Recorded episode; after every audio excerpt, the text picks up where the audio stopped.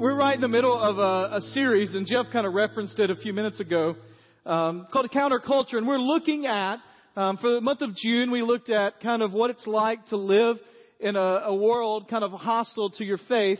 And then over the last couple of weeks and for the next few weeks, we're going to talk about specific issues and ask the question, how do we interact with those as people who believe in Jesus, who follow Christ? And so we're going to take another one of those issues today. If you've got your Bibles, you can go ahead and turn them to Ephesians chapter 3. If you didn't bring a Bible with you today, uh, the scripture we'll be talking about will be up on the screen, both on the big screens and on this one, and so you can follow along there.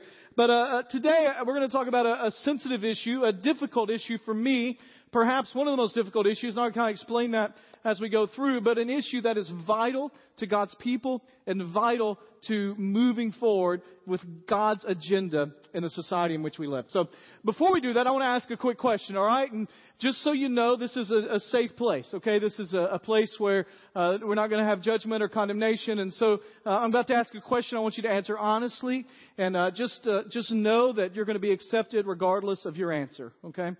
How many of you here are scab pickers? Scab pickers? How many of you pick your scabs? Let me see. Y'all, y'all thought another question was coming, right? Right? Everybody. How many, how many of you do not pick your scabs? Let me see. Y'all are missing out on life, alright? So this is a scab. Now what's a scab? What, what is it? What's the purpose of a scab? It's to heal, right? To help you heal. Now, let me just be real kind of honest with you. I was very gracious and merciful to you today. Because if you just Google scab and look at images, there is some nasty stuff out there. Right? There's one guy that took a picture of his scab half off. I just wish I did not see that. I cannot unsee it though, alright? And so a scab is a form, it's, it's platelets and cells from your body that form this hard barrier in order that uh, your body can heal. So a cut, a wound can heal. I, I usually get scabs um, after I play one game of softball because sometime in softball I slide or fall or uh, tumble and it scrapes up my leg. And so you get scabs, all right? So here's the question. What happens, for, for those of us that are scab pickers in the room, I'm Lyle, I'm a scab picker, all right? What happens when you pick a scab too early? It bleeds, right? And so this appearance is there like, oh, it might be getting better and it's been there a day or two. I think everything's good. And so you start picking at it, picking, picking, right? Getting visual images there. And as you pick, you pick up. And those of you that are scab pickers, you know there comes a point when it's the point of no return and you see that blood start to trickle. You're like, ah, oh, I got to start all over with this whole process, right? It feels like as a society over the last several months, We've been picking at a scab we thought was healed or close to it, and it's not anywhere close. We thought the healing was happening. We thought the healing was there, and we had some incidents that, more than incidences, tragedies, that made us pick the scab. And what we found was that we're not as nearly close to healing or wholeness as we thought. I can just say the names Ferguson, Missouri, Eric Garner, Emanuel AME Church in Charleston, South Carolina. The debate over the Confederate battle flag. It's almost like as a society, we somehow thought we had moved past all of that or at least we're on the right track. Now, let me rephrase that, okay? Because that's, that's really kind of not true for some parts of society and for large parts of society. Uh, as white evangelical Americans, we thought we had moved past a lot of this. And we haven't. Now, I grew up, um, I was born in 1976, and so I was born past um, the civil rights legislation and the civil rights marches and um, Martin Luther King Jr.'s um, speeches and marches on Washington. I was uh, post segregation. I grew up in integrated schools my entire life. Some in this room grew up not that way. You grew up in segregated schools. And there was this kind of understanding that once that all kind of get put, got put back together, things would begin to move forward. And, and honestly, we are in a different place than we were in the 30s and 40s and 50s, but I'm not sure we're as far along as we hope.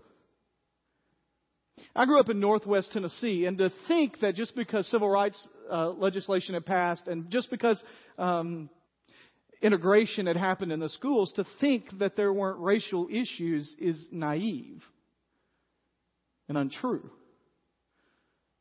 I went to a conference earlier this year, Southern Baptist Convention sponsored, our Ethics and Religious Liberty Commission, the president of which is Dr. Russell Moore, uh, held and hosted. And it was about how we as Southern Baptists and we as evangelical Christians in general uh, need to do a better job at racial reconciliation. In case you didn't get it, that's what we're talking about today, all right?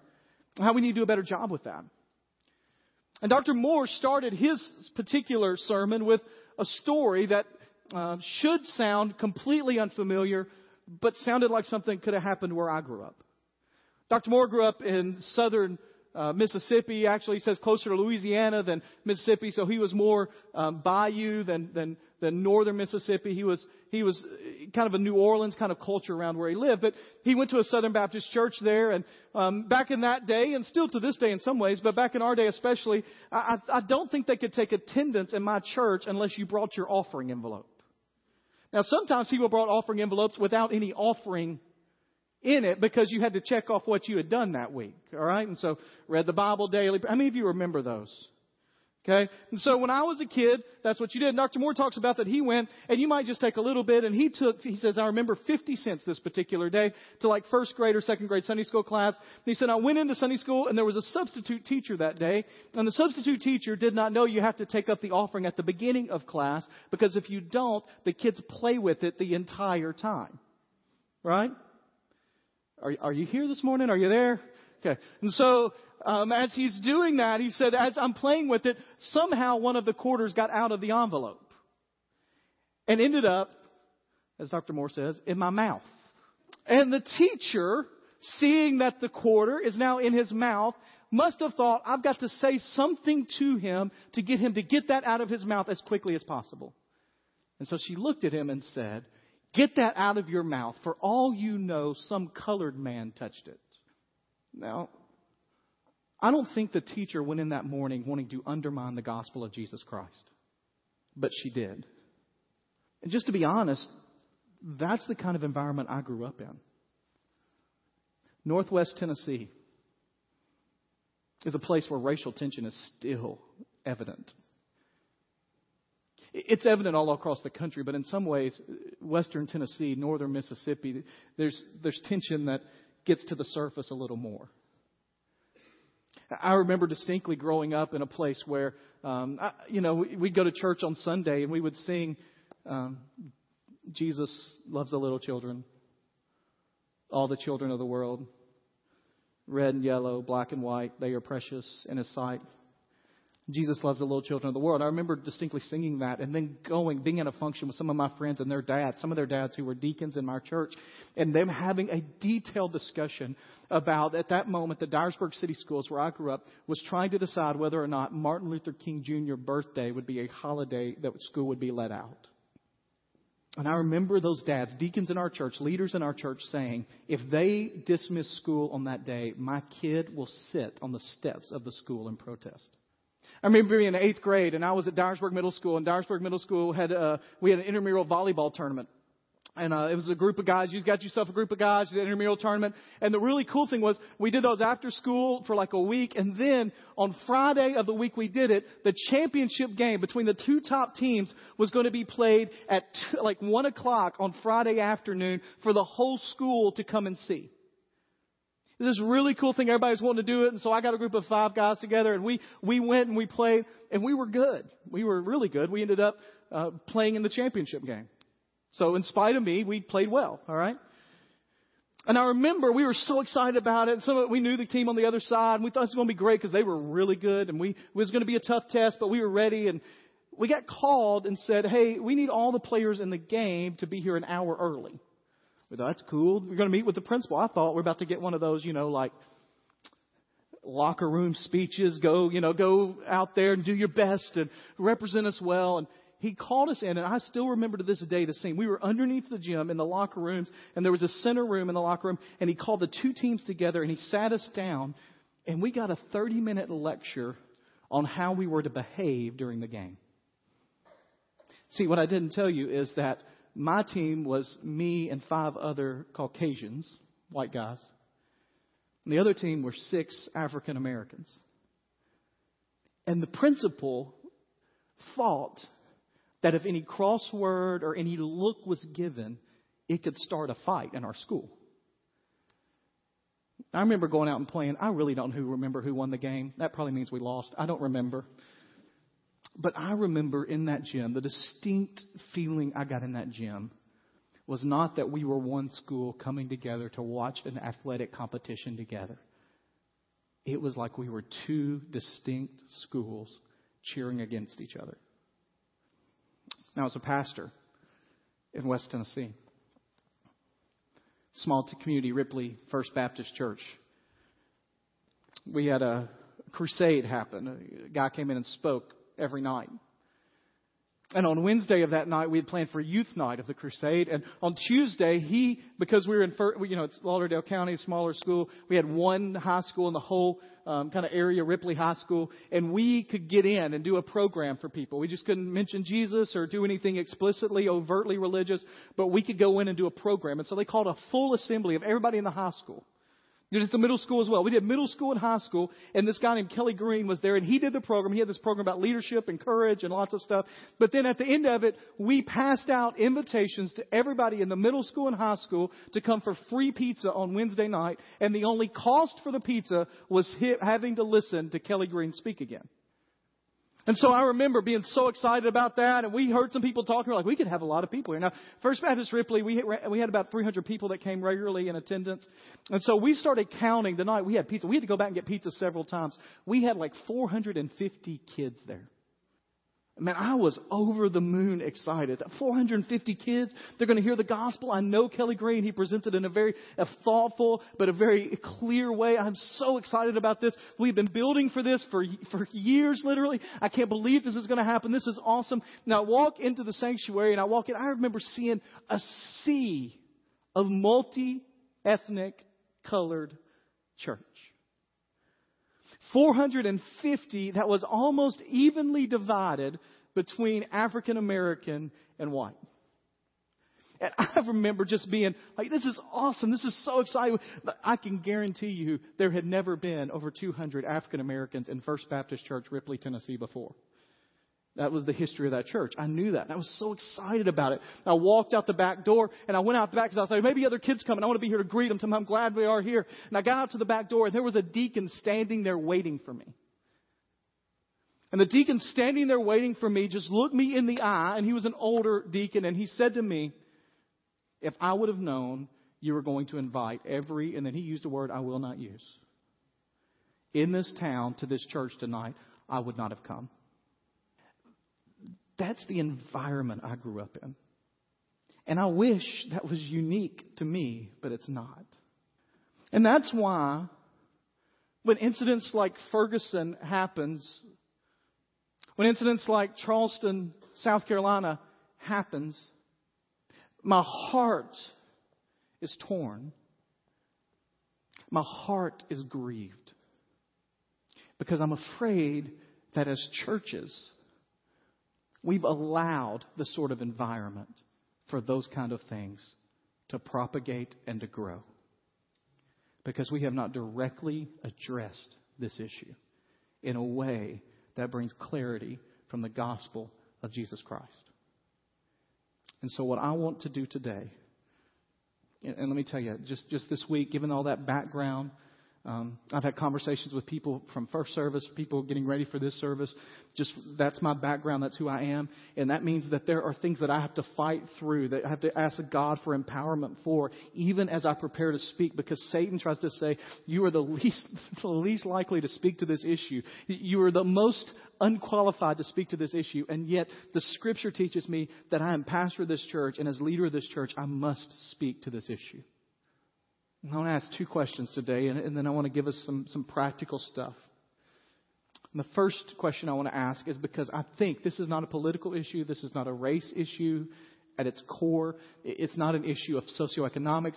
At the core, for the church, this is a gospel issue. I want to answer the question today first what is the gospel? What, what are we talking about? Why does this matter when it comes to the gospel?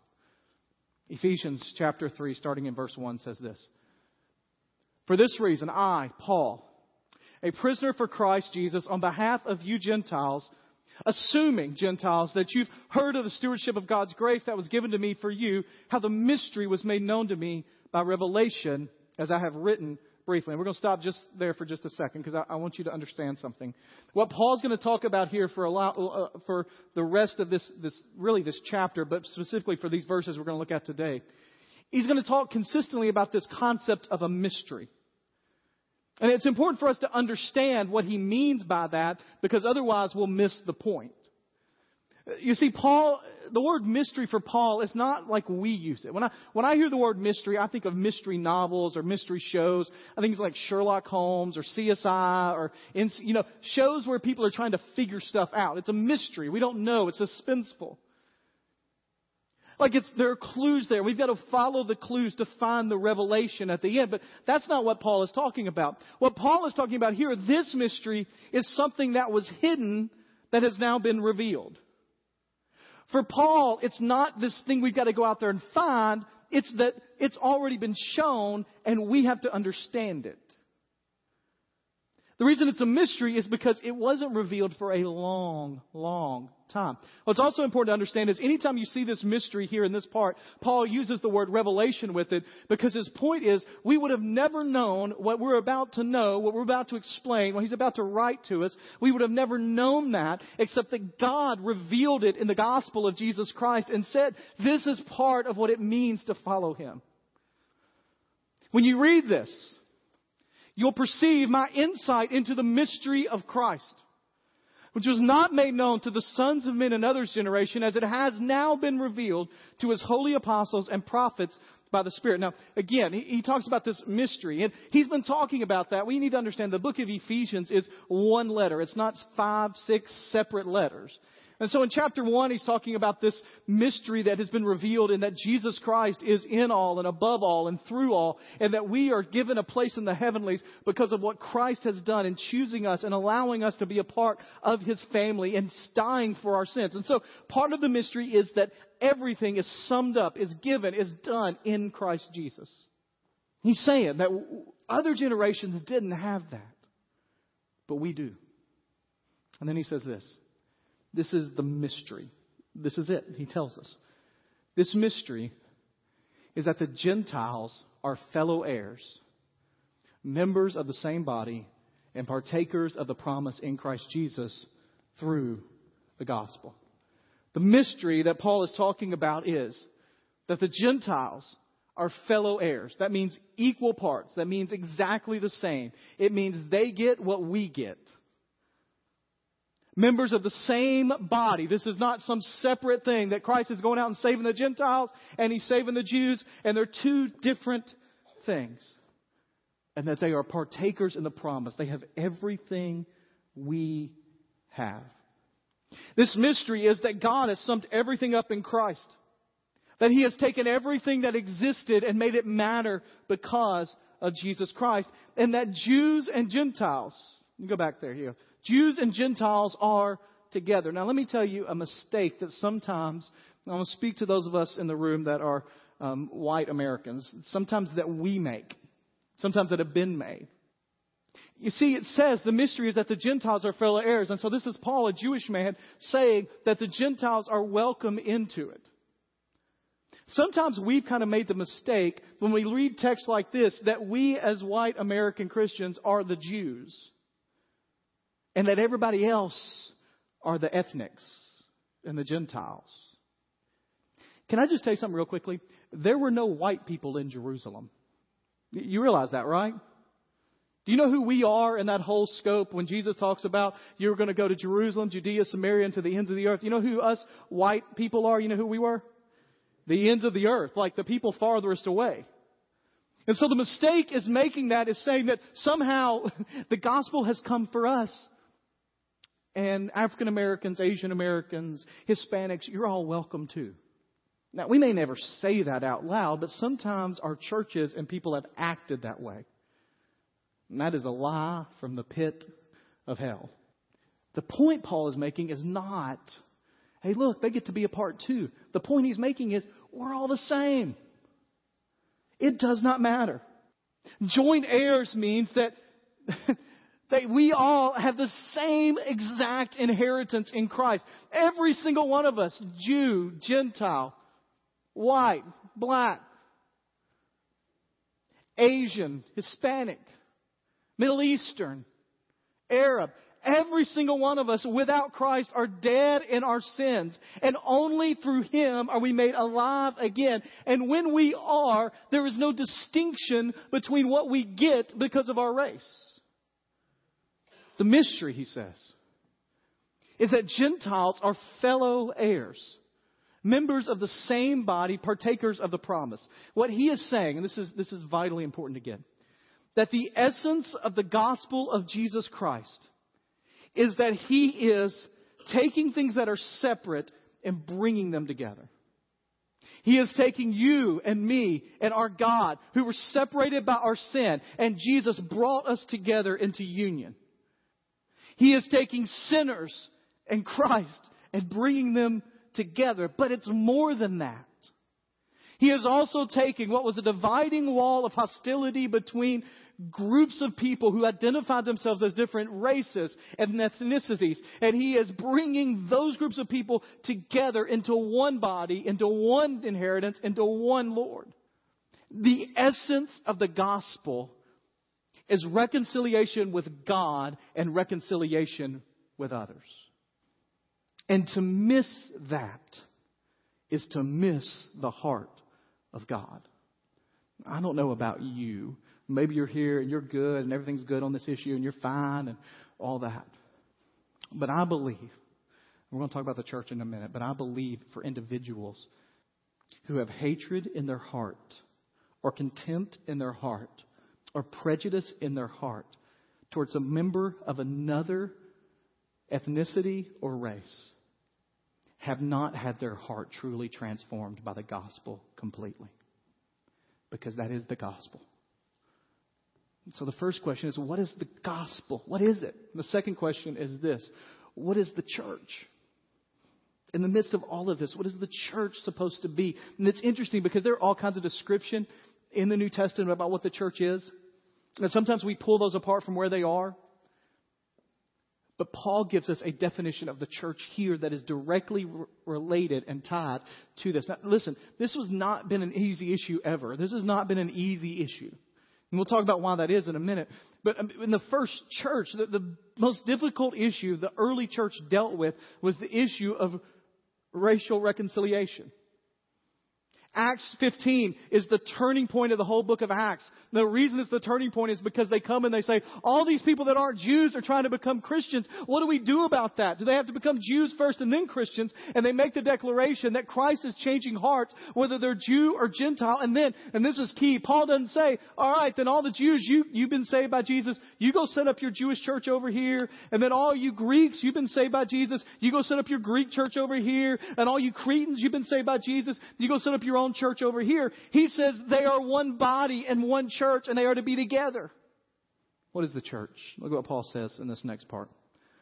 Of this gospel, the reconciliation of Gentiles, the bringing together what God can only bring together. I was made a minister according to the gift of God's grace, which was given me by the working of his power. To me, though I am, and look at this, Paul, who is a Jewish Christian, who has every reason to boast about his heritage and where he came from, doesn't. He says, I was the very least of all the saints. Grace was given to preach to Gentiles the unsearchable riches of Christ and to bring to light for everyone what is the plan of the mystery hidden for ages in God who created all things. He said, My goal was to bring all this message to the Gentiles so that, look at this, through the church, the manifold wisdom of God might be now made known to the rulers and authorities in the heavenly places. Here's what I want you to see, and this is important. It's a lot. We're going to take a minute to break down this verse because there is lots in that.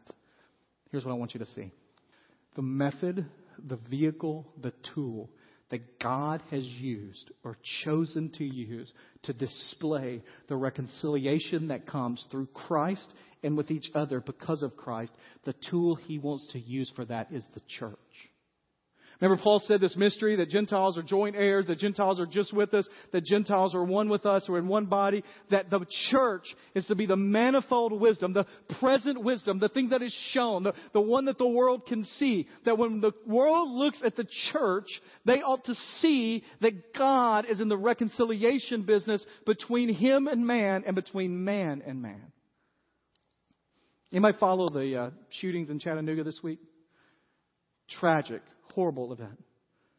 Um, I followed the, the event, and then there was a picture, a video actually, that really captured my attention. Anybody see this video of a pastor or a picture? How many of you saw it? None of you. Good. All right. Uh, but in, in Chattanooga, there was a. This is a veteran that went to the place where the shooting happened. He kneeled down on the ground, and this African American pastor comes and put his arm around him and begins to pray and comfort him. It struck me for two reasons. First of all, because this is what the church is supposed to be. Right? I mean, this is it. It doesn't matter that this guy's white and, and this guy's African American. It doesn't matter that he's black. It, it, this is what church is supposed to be. This is a, a, man, a man of God, a pastor, who is wrapping his arms around someone who is grieving and hurting and doesn't say, wait a minute, wait a minute, um, I need to go find a, a, a white pastor to help you out. Now, it struck me for a second reason. It's because I know this guy. This is Anthony Taylor. And the reason I know this is Anthony Taylor is because Anthony Taylor is Dyersburg High School class of 1994, which is mine. Anthony and I grew up together. Went to elementary school, middle school, high school together. Anthony and I, uh, back in October, so proud. Anthony's uh, a superintendent now for uh, his church over a whole area, the Chattanooga area. Pastor, great communicator. And it's so fun to hear and to see what God is doing in and through Anthony's life. And I'm so proud of, to be a friend of his, to know him. This past October, we were at the reunion, and Anthony walked up, and he got there a little late. We were having a party at the, the um, park for the kids and families and all that. And Anthony and I just spent maybe three or four minutes talking. And we are just talking about what it's like to be a pastor. We talked about our congregations. I will not tell you what I said, all right? No, it was all good. Anthony, Anthony's not one of those guys you complain with. We had a good time. We talked about how blessed we were to be the pastors where we are. We talked about how fun it was to pastor. We had conversations about sermons. I was, you know, talking about what he, he had just been elected to this position and was moving into that. And we talked about that. And then something pulled us away. And as we're walking away, you know, just thoughts in your mind sometimes. Apparently y'all don't, but some of us do, all right? Some of us think, all right? As I was walking away, my first thought in my mind was like, man, why were we not friends like that in school? I mean, Anthony was a guy that I, I, I literally, I think he was in my kindergarten class. Either kindergarten or first grade, I know we had class together. We went through the elementary school together. We had middle school together. We were in high school together. We served on student council together. We were in different organizations together, but Anthony and I weren't really good friends. And I was called to ministry before I went into high school. Knew I was going to be a pastor from the time I was entering in ninth grade. Anthony was the same way. I think middle school sometime, maybe a little bit after that. So in high school, we both knew we were going to be pastors. We both really involved in our church, really involved in Bible study, really involved in what it meant to follow the Lord, living in Dyersburg High School. And yet we weren't really friends. As I asked myself the question, why were we not friends? You know the only answer that came to mind, right? Because he's black and I'm white. And at Dyersburg High School, you didn't do that. And I couldn't help but think of that passage of Scripture that talks about that in Christ, the dividing wall of hostility between ethnicities has been removed. And that we in America, for the last 250 years, have been building it back. Paul says that the church, God's people, are to be the manifold wisdom of God in the community in which we live. That means we ought to be the examples of what it looks like for racial reconciliation to happen. We ought to be the examples. And yet, when he said it 50 years ago, it was true, and it's still true today. Martin Luther King reminded us that the most segregated hour in American life is 11 o'clock on Sunday morning. In America, pastors have been calling out for revival for years. I don't know if you've watched the news lately, but I'll just let you know it's, it's not here. God's still moving, God's still working, but r- widespread revival is not here. Can I tell you something honestly that God laid on my heart this week? And as long as we are not displaying the manifold wisdom of God when it comes to reconciliation between brothers and sisters in Christ, God is not going to move in our country. And I know for some of us that's a tough issue. It goes back to our heritage. It goes back to who we are. It goes back to where we came from. It goes back to where we were risen, where we were raised. It, comes back to the very essence of our being. And yet, when we have been transformed by Jesus Christ, we are new creations. And my heritage doesn't matter in line with my calling to follow Christ. My family is God's family. And wherever people have been saved by the grace of God, those are my brothers and sisters in Christ. And the only agenda and the only cause that calls my life to give itself for it is the cause of Jesus Christ. Which means, and I believe this, because this is the calling of the church, be a manifold wisdom of God to display his reconciliation to the world. And something else we'll talk about in a minute. I believe that any church that is not actively pursuing racial reconciliation is denying the gospel of Jesus Christ. And I come as your pastor today to tell you that I have spent some time with the Lord this week repenting over my leadership and not doing that strongly enough. You see, the goal is not to coexist. The goal is reconciliation side by side, living together, worshiping together, declaring the praises of God together. And here's why I think that is so tough.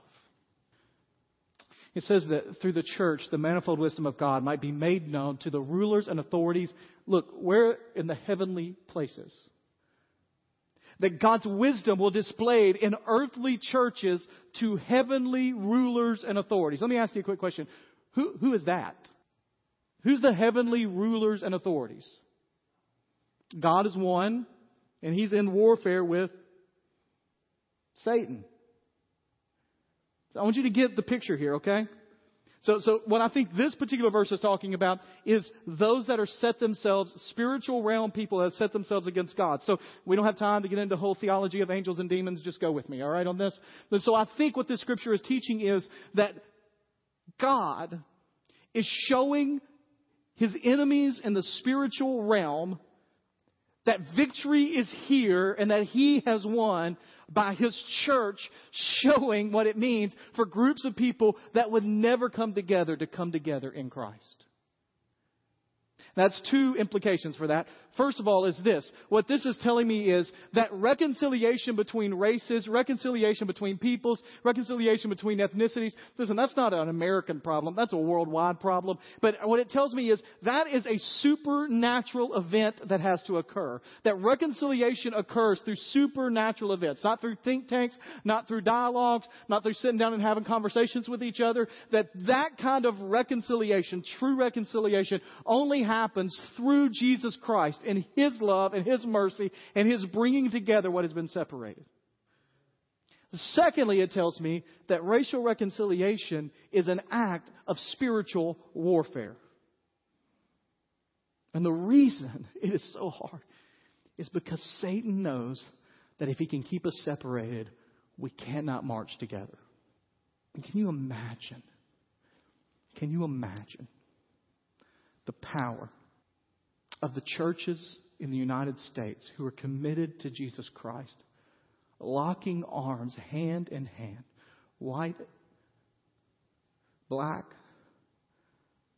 Asian, Hispanic, and declaring that in Christ we are one and that the gospel is our mission. I bet you never thought that when you sang, Jesus loves the little children, all the children of the world. Red, yellow, black, and white, they are precious in His sight. I bet you never imagined that you were chanting a declaration of war on the spiritual realm as you sang. I believe that God is moving in the hearts and the minds and the lives of people and of churches in this country. He's giving us another opportunity to get this right. So, what does that look like? Three things, and then we're done. First of all, what it primarily means for many of us in this room is we need to repent of attitudes and emotions and thoughts that naturally come into our mind, that naturally work themselves out in our actions. We need to repent. Secondly, we need to learn the Hippocratic Oath, which is do no harm. You know what infuriates me? Or not, you know, I'm pretty calm. I'm pretty level headed. I don't get infuriated very often. It infuriates me when I see people that claim to be followers of Jesus Christ pouring gasoline on the already burning fires of hatred that come in the discussion of race in our country. A Facebook post here, a sly comment to your kids there, a joke told here, a demanding of our rights and our privileges. And the fire just continues to grow. And we are providing the fuel. Maybe, just maybe, maybe, as believers and followers in Jesus Christ, when incidents happens where our African American brothers and sisters, where our Hispanic brothers and sisters, where our Asian American brothers and sisters. For those of us that are speaking out of my own heritage, white American Christians, maybe it would be good for us to stop before we react and before we talk and before we think and before we just spout out what everybody around us seems to be spouting out and think, as followers of Jesus Christ, those are my brothers and sisters in Christ. And Scripture tells me to mourn with those who mourn and to rejoice with those who rejoice. Maybe before I go and say something on Facebook about how this and that and all of that, I just stop and think, how can I mourn? I showed that picture of, of, of Anthony praying with the guy, and uh, he was interviewed on Fox News, and I watched um, the interview on Fox News, and uh, they asked him, "Did you? You were a pastor, so you, you saw this young man, and you probably knew him, and went and prayed with him." He said, I, "I didn't know who he was," and he goes, "It's not because I'm a pastor; I'm a human." He said, I saw a fellow human being hurting, and I went to comfort. Sounds simple, doesn't it? Do no harm. Step back on your defense of what you think is your heritage and your right and your legacy. And remember that the only thing that matters is the cause of Christ in the first place. And then lastly, this is it. Actively pursue reconciliation in your life and through your church. Make it a point. What does that mean, Pastor? I don't have it all figured out yet for me, but I know He's calling me. Actively pursue reconciliation. We're have a moment of response in just a moment. And maybe for you, today is just step one. Repentance is what needs to happen. Your pride's sitting there telling you, don't go down there. Everybody know what you're going down there for. Perhaps today God's calling you because the first step for you is to step out in public and to come and to pray here at the altar or to come and speak to me. Don't worry about what man thinks. You worry about what God thinks. Maybe you need to come and just pray, repent, of attitudes and actions and thoughts that have been in your life. Secondly, maybe you're here and you've been one of those that's done harm and you want to pray that God will just give you wisdom not to do that anymore. Thirdly, maybe you're here and you just need to pray, and perhaps that's all of us that just need to pray that God would allow us to be actively involved in reconciliation for the cause of Jesus Christ. I'm going to pray. Band's going to come play. You respond however God leads you. Let's pray together.